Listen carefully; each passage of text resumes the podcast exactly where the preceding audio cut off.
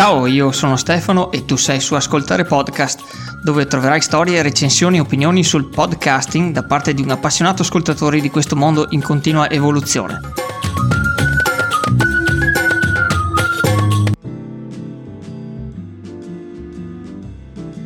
E invece tornando eh, sul discorso del, del, del, podcast, del tuo podcast, cosa mi puoi dire? Anche hai qualche eh, obiettivo che vorresti appunto raggiungere con, con la diffusione del, del, del, tuo podcast? L'idea adesso è proprio questa, il fatto che dopo il festival del podcasting ho, ho capito una cosa. Il mio podcast non è un podcast totalmente per nerd, e non è un podcast totalmente per interessati e appassionati solo al gioco. Anzi, qualcuno di loro storce anche un po' il naso di fronte al mio podcast. Perché? Perché io non arrivo mai al dunque e perché io non parlo mai di giochi specifici. Invece agli appassionati gli piace parlare di giochi specifici. Gli piace sapere esattamente quel titolo, se ha una modalità, se ha un cosa ne penso io di quel titolo specifico ma l'obiettivo del mio podcast è sempre stato quello di divulgare il gioco, quindi quello che per me è il gioco, quello che è la passione, quello che è l'essere appassionato eh, e quindi io penso, spero che, che traspa, trasparga, traspa, traspaia. traspaia, scusami, traspa- no, no, beh, è giusto, è giusto, traspaia è giustissimo, eh, però dal, io, dalla mia postazione parole, mobile, guarda. no no, è, è, mi hai suggerito proprio la parola giusta, nella mia testa mille suggerimenti tranne questa, quindi va benissimo così, traspaia il fatto che ci metto proprio la passione cioè che ci sia proprio emozione nel raccontare le mie storie, i miei viaggi, i miei giochi, le, i miei viaggi mentali. Quello sì, posso confermartelo. Anche, anche, quando, ad esempio, appunto sei con i narratori, eccetera, ti ho sentito che ti stavano mostrando i vari giochi, le, le, tabelle, eccetera. Si sentiva proprio che eri lì. Esatto, quelli dei narratori è una delle puntate, sono le puntate dove approfondisco un po' di più e quindi si parla di più di un gioco specifico. Però quando faccio le mie puntate singole, che io chiamo le tappe della mongolfiera, perché il logo è una mongolfiera colorata con cui si vuole guidare gli ascoltatori nel mondo del gioco, l'idea è proprio di descrivere il mio viaggio che il mio viaggio è un viaggio mentale, è un viaggio di gioco, è un viaggio che vuole far giocare tutti con la mente e, e far venire voglia di giocare. Poi chissà se ci riuscirò. a volte è anche una questione di tempo, sai. Perché secondo me giocare, vorremmo, cioè un po' tutti penso che vorremmo avere la possibilità di, di, Io sono il primo a dire che effettivamente tante volte anche con i miei figli vorrei, ma poi è una questione di tempo che hai centinaia di cose che dovresti sistemare, poi non sistemi mai, poi torni dal lavoro e questo è bla bla bla bla, ma la realtà è che anch'io effettivamente sento questa mancanza del gioco. Ma guarda, quella cosa del tempo non parliamone neanche perché oggettivamente il tempo per giocare lo si trova, esattamente come si trova il tempo di dormire. È sempre una questione di priorità in effetti. Ma diciamo che è abbastanza importante per le persone mangiare, dormire e andare al bagno. Diciamo che queste sono le cose che uno considera prioritarie. Però io trovo che quando uno non dedichi del tempo al gioco, ma vediamolo proprio come lo vedo io nel, nel podcast, nel senso il gioco è non prendere troppo sul serio tutto. Il gioco è eh, eh, costruire con le targhe che vedi delle automobili davanti a te mentre guidi il gioco è, non lo so, guardare quanto è buffa la papera del lago quando stai superando il ponte per andare a lavorare. Nel senso, il, il gioco è vedere le cose divertenti che ci circondano, è trovare un momento di, per sorridere perché stai prendendo con spirito qualcosa che sta succedendo. E se no bisognerebbe che ci fosse più gamification eh, anche in azienda, come un po' accennavi su qualche tua puntata.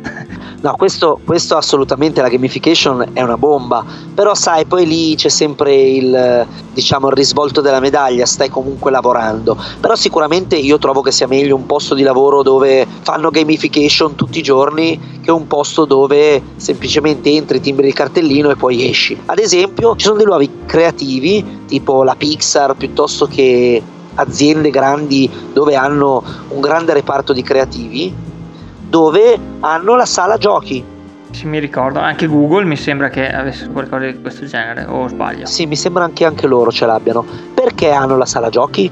Perché sennò la creatività va a farsi friggere. Beh, comunque giocare stimola cose, eccetera. Ma perché in realtà lo stress non aiuta la fantasia. Se uno ha un momento di foglio bianco, la cosa migliore che può fare è staccare il cervello e l'intrattenimento è staccare il cervello. Una volta esisteva solo il gioco come forma di intrattenimento, perché non esisteva la televisione, non esisteva la radio, non esisteva... Quindi uno che cosa faceva quando non lavorava? Giocava. Giocava, cioè tu andavi anche anticamente cosa succedeva? Che tu eri il bambino del villaggio, facevi i tuoi lavori perché si iniziava a lavorare da molto piccoli e poi quando eri in giardino e in cortile cosa facevi? Giocavi. Ci sono un sacco di giochi che fanno anche gli adulti che sono culturalmente ed erano fatti anche da adulti. Ma a questo punto ti chiedo, quindi giocare, giocare oggi come oggi, appunto dicevi, rag- andavi fuori a giocare. I ragazzini di oggi invece per loro giocare è attaccarsi a un cellulare, un tablet, a un computer e uh, usare appunto i, i, vari videogames. Secondo te è la stessa cosa o uh, sarebbe meglio che andassero un po' fuori a giocare come facevamo noi quando eravamo ragazzini? Eh, eh, questa è una bella domanda. Allora, eh, vediamola in maniera molto oggettiva.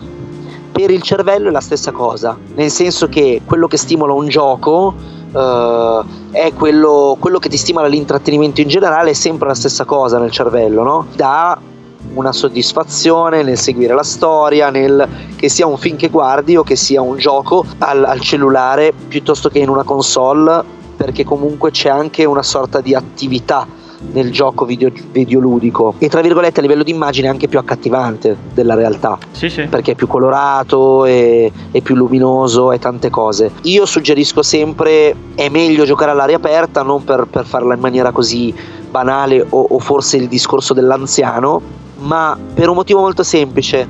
Se uno da ragazzino si abitua a giocare all'aria aperta, all'aria aperta, al gioco da tavolo, al gioco di ruolo, al gioco comunque analogico con gli amici, eh, che sia al parco, che sia anche in un posto fisico chiuso, però con delle persone, uno sport, se si abitua a questo, poi il gioco videoludico diventa una eccezione e quindi diventa molto divertente. Se invece abitui il tuo cervello al videogioco, alla sala giochi e per te quello è l'intrattenimento, poi è faticoso pensare che sia un'eccezione molto divertente uscire e sudare o uscire e vedere delle persone perché uscire per la tua mente che adesso è abituata attaccata al videogioco è faticoso Invece, se tu nella tua mente non è faticoso uscire, saltare, correre, giocare a basket, vedersi con gli amici in un posto, organizzare un gioco di narrazione intorno a un tavolo, magari intorno a un parco, in un parco, poi cosa succede? Che il giorno che sei più stanco del solito, dici, vabbè,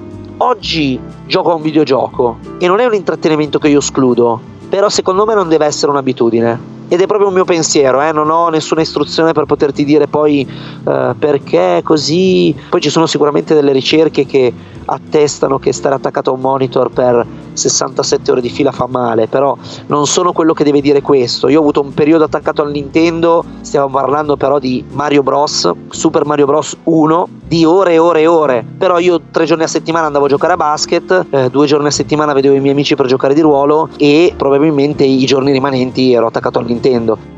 Eh, vedi, io, io come i figli, ad esempio, invece li mando a giocare a scacchi perché sennò starebbero sempre attaccati al, al computer. Ecco, allora, visto che li mandi a giocare a scacchi, adesso ti do un titolo di un gioco astratto che non è gli scacchi, perché anche se è un gioco bellissimo, però fa diventare le persone troppo serie il gioco degli scacchi. No, io lo dico scherzando perché faccio dei corsi nelle scuole e ci sono anche gli istruttori di scacchi ecco, nei corsi nelle scuole, che sono, che sono molto simpatici, però noti anche che hanno una certa serietà e secondo me anche quando giochi a scacchi devi essere capace a ridere tanto. Eh, in effetti anche là Adesso, c'è, c'è, questo confine. E non è per prenderli in giro, però ridono pochissimo, ridono pochissimo, sono delle persone veramente...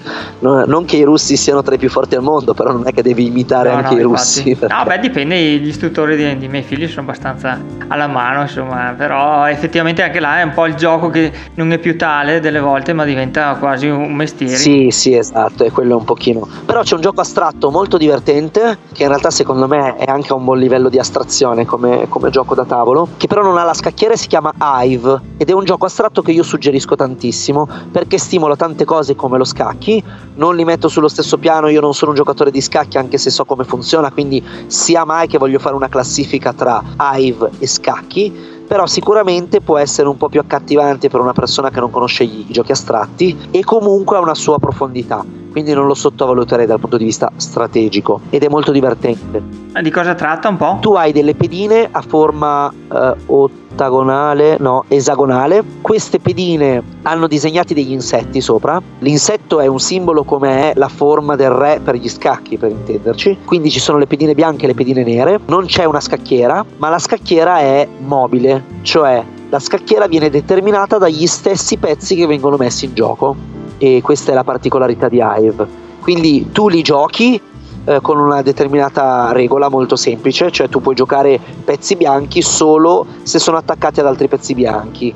Non puoi giocare un pezzo bianco se lo metteresti attaccato a un pezzo nero, per intenderci. Quindi tu devi giocare per forza attaccato dei tuoi pezzi personali. Poi puoi decidere se giocare un altro pezzo oppure muovere un pezzo che hai già giocato. Se muovi un pezzo che hai già giocato ha le sue regole a seconda di che insetto è. Facile così. Boh, non vado oltre perché sennò si complica perché essendo un gioco astratto va su vari livelli la, la, difficoltà.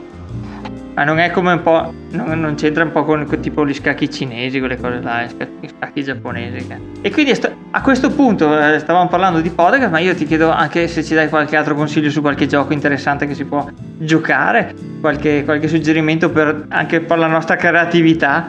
Allora, prima di tutto, visto che tu hai dei bambini, vado diretto a te, Stefano. Ci sono un sacco di giochi che in realtà sono molto belli per stimolare alcuni tipi di attività nei bambini. Non bisogna comunque sottovalutare i giochi che dicono che eh, si giocano da qualche anno in più dei propri figli. Io ad esempio faccio questo sforzo mentale. Il mio sforzo mentale è che delle volte quando trovo un gioco che mio figlio vuole giocare però non è per la sua età, eh, io lo, lo semplifico quindi lo, lo rendo giocabile anche per lui. Titoli specifici. Uh, un titolo bello per bambini, bello, ma divertente, nel senso che la mia compagna ci gioca anche lei molto volentieri. Nessie o Loch Ness, per intenderci. Tu comandi dei fotografi intorno al lago di Loch Ness con l'obiettivo di poter fotografare tutto il mostro di Loch Ness nella sua interezza e quindi tu hai questi fotografi che si spostano sul bordo del laghetto e tutte le volte che il mostro di Loch Ness che fisicamente è nel gioco anche creato in maniera molto carina, andatelo a vedere su internet, è molto bello come è stato realizzato il gioco. Eh, tutte le volte che lui è, a, è, è nella zona del fotografo, questo fotografo colleziona dei tasselli che compongono una sorta di puzzle che è una fotografia del mostro di Loch Ness in pratica, eh, che compone la fotografia del mostro di Loch Ness. Bello, e un altro tanto così per...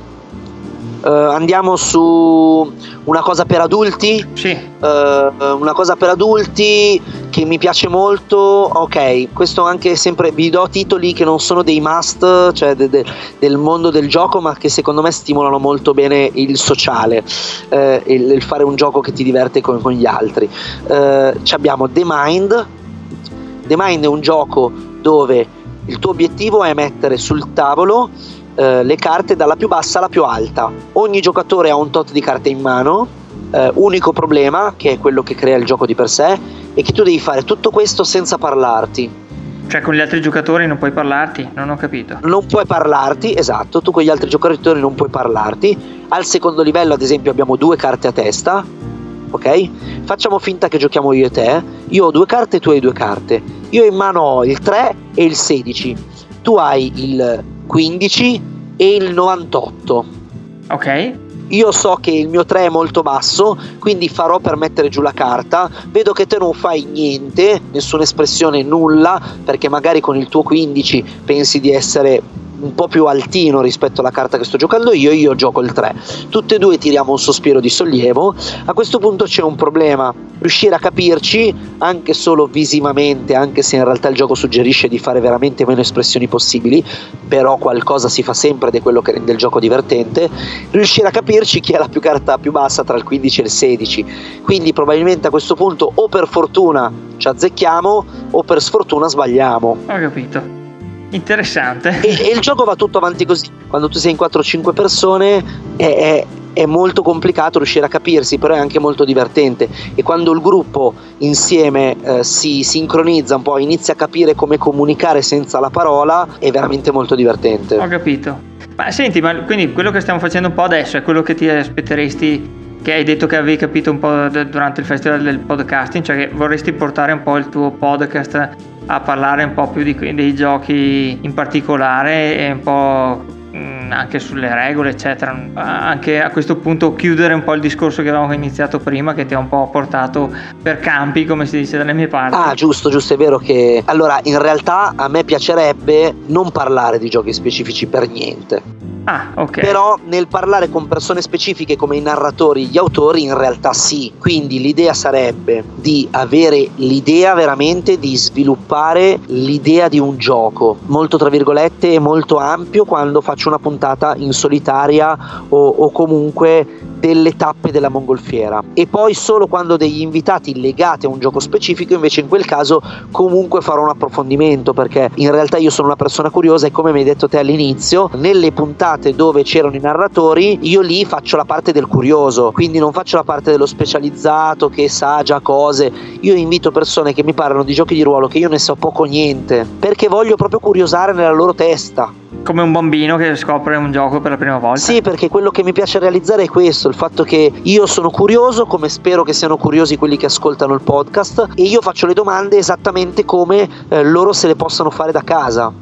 Fantastico. Ma senti, visto che parliamo di chi ascolta i tuoi podcast, io passerei alle domande personali che faccio di solito ai miei ospiti della, della, puntata e ti domando, ma quindi i tuoi amici e i tuoi parenti sanno che fai anche il podcaster oltre che l'attore, eccetera, eccetera, eccetera? Allora, qualcuno dei miei ascoltatori sa che faccio anche altro, ogni tanto l'ho anche accennato nelle puntate, in realtà molti amici podcaster mi hanno invitato e lì io sono sereno nel dire che cosa faccio anche nella vita. Non lo sbandiero, nel senso che nel podcast io non è che dico tutte le volte che cosa faccio, perché quello è un luogo per dire altro. Ma viceversa invece i tuoi amici sanno che fai anche il podcast? Allora, i miei amici, quelli che sono legati ai giochi da tavolo, sì. I miei amici che non sono legati ai giochi da tavolo, se per caso c'è un argomento che so che gli possa interessare, gli condivido volentieri una puntata. Non lo sanno tutti, non lo sanno neanche tutti i parenti, per intenderci. Perché? Perché in realtà per me è proprio un progetto, quindi non è che è una cosa di cui vantarmi o che spero che loro ne trovino qualcosa di interessante. Se loro ci finiranno e troveranno interessante il mio progetto, lo ascolteranno. E i miei primi ascolti non volevo basarli sui miei amici. Fantastico. Quindi in realtà io me ne sono proprio strafregato e ho dei canali di giocatori, ogni tanto li condivido lì, non sono neanche un grande spammatore quindi in realtà molti giocatori non lo sanno perché io non spammo a caso il mio podcast, perché mi piace che cresca in maniera fisiologica, organica, serenamente per quello che è, non mi va di forzare il il principio più di tanto. Se trovo attinenze, se trovo attinenze in alcuni gruppi lo condivido, se non trovo attinenze non lo condivido. È inutile, io trovo che condividerlo senza criterio non abbia senso. Sicuramente forza bene il principio, per cui sparando nel mucchio più gente ti ascolta, è un dato di fatto, va bene. Sì, sì, però comunque anche questa risposta mi è piaciuta proprio perché mm, anch'io sono d'accordo con te, effettivamente è un po', tra virgolette, un po' barare per un certo punto di vista, dall'altro è, può essere invece un motivo per avere anche qualche pacca sulla spalla, come dico io, da qualche tuo amico, qualche tuo parente, però sicuramente la soddisfazione più grande viene facendo sicuramente tanta più fatica da chi non ti conosce. Sì, ma sì, oltretutto. E poi invece nei riguardi dello spam, eh, parenti parenti a parte, dipende tu dove metti il focus. Ti interessano di più le 100 persone che rimangono perché hanno visto il posto o le 900 persone che ti ricordano perché gli hai rotto le scatole? Sì, infatti. Cioè, dipende proprio da questo. Se, se, se, vuoi riempire velocemente il sacco, ci sono un sacco di strumenti per farlo, accettando la ridondanza di sacco. Nella eh, certo. Oh, pagando, pagando al giorno d'oggi, puoi avere tutti i follower che vuoi, ma alla fine. Esatto e pagare è anche essere di troppo in alcune conversazioni perché comunque stai pagando il tuo tipo di visibilità poi è vero ti puoi vantare di avere tot ascolti però boh nel senso boh veramente dipende che cosa uno vuole trovare nel teatro un po' è così tu puoi fare uno spettacolo e la prima volta che fai il tuo spettacolo inviti parenti e amici e la seconda volta che fai lo spettacolo che cosa fai? Paghi qualcuno? inviti parenti e amici. E, e la terza volta? Eh, inviti ancora i parenti e. Comunque spe- speri che, che arrivi qualcun altro, ma comunque inviterai parenti ed amici. Quindi forse la soluzione è non c'è niente di male la prima volta che fai uno spettacolo a invitare parenti e amici. Magari loro ci tengono anche a vedere che cosa stai facendo della tua vita.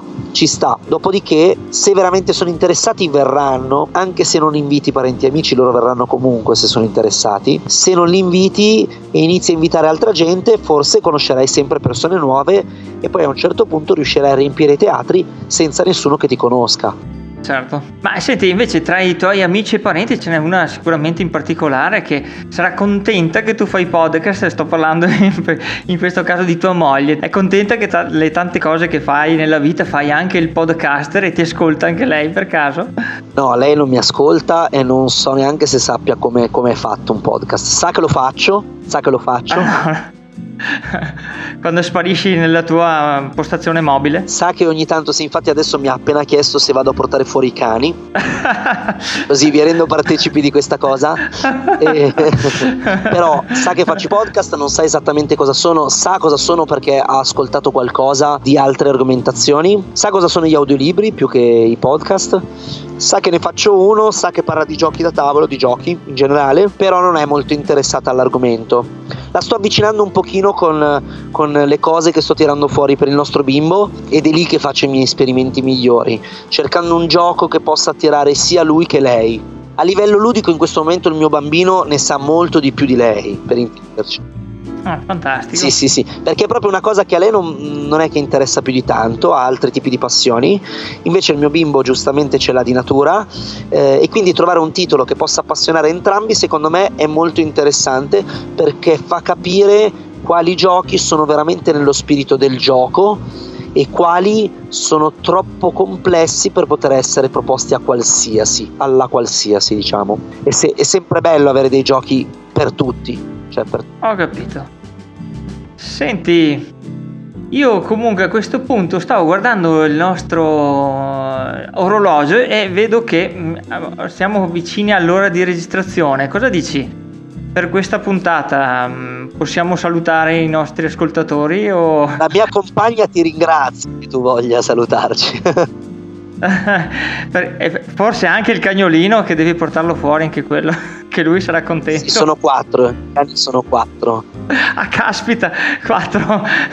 Beh, allora sì, allora penso che a questo punto io ti, ringrazio e ti domanderei i tuoi contatti su internet e se puoi fare anche un saluto agli ascoltatori di questa puntata, al nostro ascoltatore, alla nostra ascoltatrice di questa puntata. Allora, eh, allora i, miei, i, miei, contatti sono principalmente che se cercate Around the Game eh, su Facebook piuttosto che su Spreaker, piuttosto che dove volete trovate il podcast, comunque Around the Game il podcast dovreste trovarlo. Per riconoscerlo basta che trovate una mongolfiera colorata con scritto Around the Game e quello è sicuramente il modo migliore per trovarlo. Per quanto riguarda altro posso dire soltanto che io normalmente saluto dicendo che per questa nuova tappa della piccola mongolfiera colorata è tutto e ci possiamo vedere al prossimo viaggio. Fantastico, allora io ti ringrazio tantissimo anche da parte del nostro ascoltatore e della nostra ascoltatrice questa sera di essere venuto qua a trovarci, caro Renato. Grazie a, te, grazie a voi. Eh, ringrazio anche a te che ci hai ascoltato fino a questo punto. Ti, ti, ricordo che anche i miei contatti li sentirai alla fine della puntata. Comunque, se vai su www.ascoltarepodcast.com trovi tutti quanti i riferimenti. A questo punto, ringraziando nuovamente il nostro carissimo Renato, ti saluto con un grandissimo ciao da Stefano di Ascoltare Podcast. Ciao Renato e ciao a tutti. Ciao, ciao, ciao. Ciao.